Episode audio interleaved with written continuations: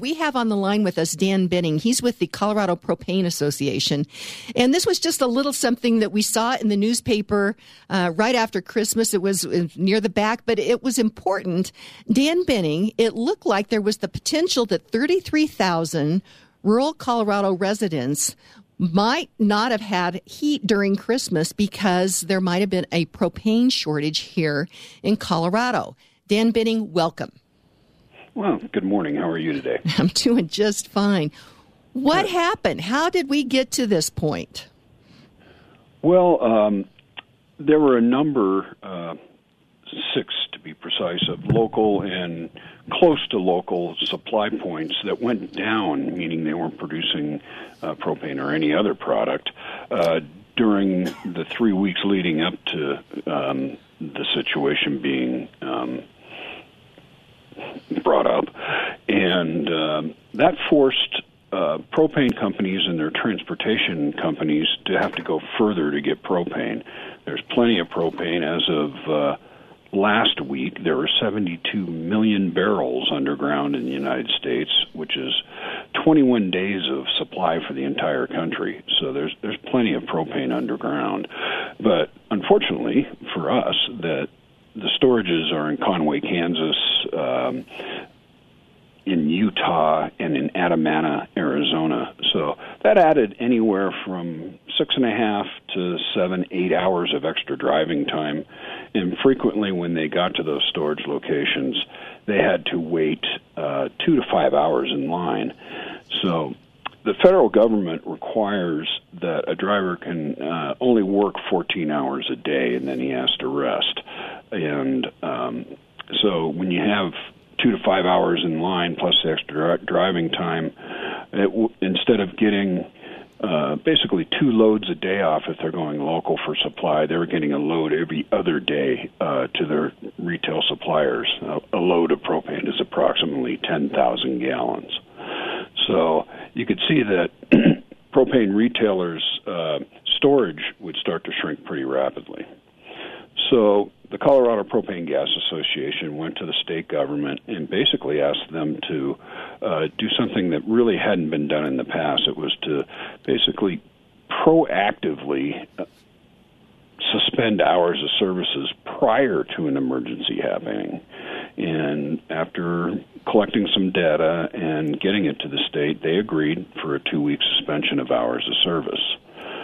That seems to have worked. Uh, as of yesterday, the last day I was asking people to provide me with inventory levels. Inventory levels were going up at the retailers across the state, and it looks like we've averted a situation that could have been quite serious. Well, yeah, it would be, have been very serious for thirty-three thousand residents here in Colorado.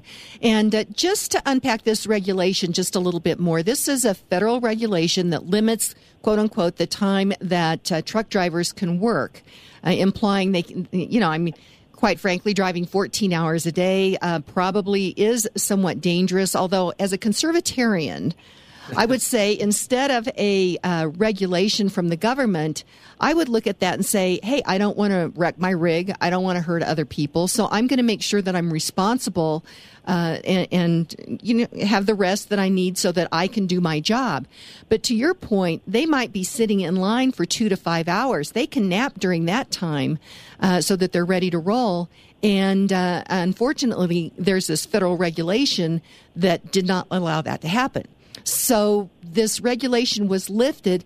Interesting, how can the state do a, uh, a disaster declaration, emergency declaration, and override a federal regulation? How does that work?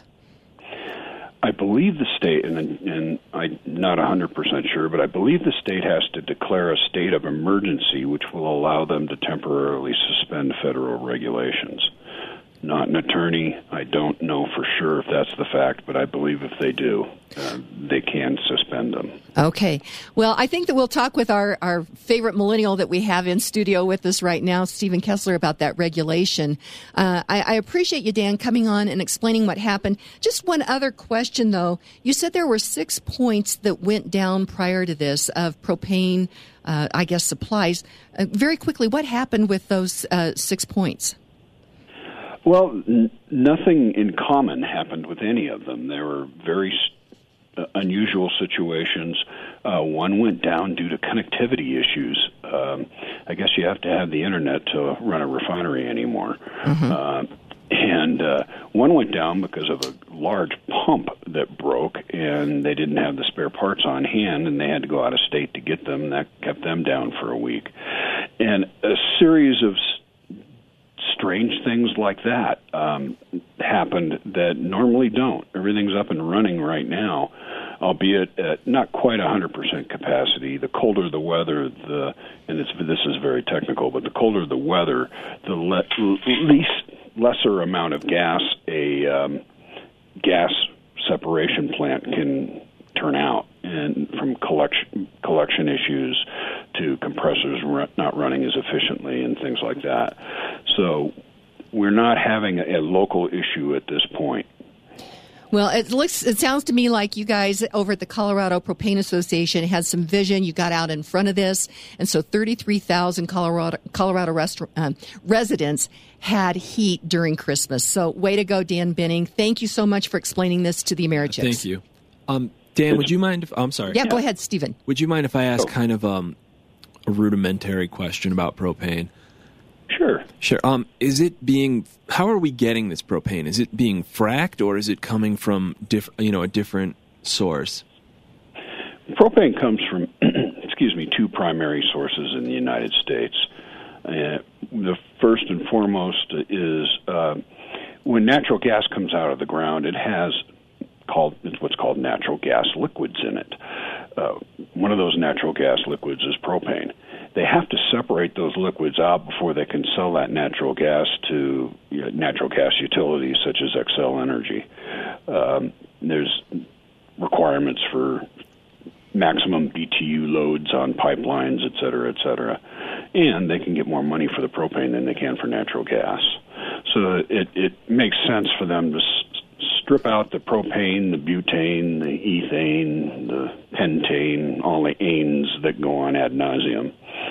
And so that's about roughly seventy to seventy-five percent of the gas produced in the United States. Uh, the rest of it comes from petroleum refining. Uh, whenever you uh, refine a barrel of oil, and to get it really basic, you're basically cooking it, to you're, you're heating it to um, get the various products to separate. Each of the various products or chemical compounds boils at a um, different temperature. So propane, being one of the lighter of the of the um, products, boils at forty-four below zero, so they don't really have to do too much to, to get propane out of the stream. But if you ever drive by a refinery, you'll see, you'll see tall stacks with various pipes coming out of it at different levels. Mm-hmm. And those are the various those those various pipes coming out of that tall stack are the various products being collected. And um, so whenever you whenever you cook a barrel of propane or of crude, excuse me, you're going to get some propane. So they can maximize various products by doing different things, such as uh, catalytic cracking and, and others. But no matter what, you're going to get some propane out of it. And that's that used to be, uh, back in the seventies, eighties, and early nineties, the majority of propane production came from refining. But with the with um, natural gas and the fracking of the shale fields, uh, that's swung around completely, and most of propane comes from natural gas now. Okay, well, Dan Binning, this is uh, uh, we certainly had a primer on propane, so that's just awesome. So, Dan Binning, Colorado Propane Association, thank you so much.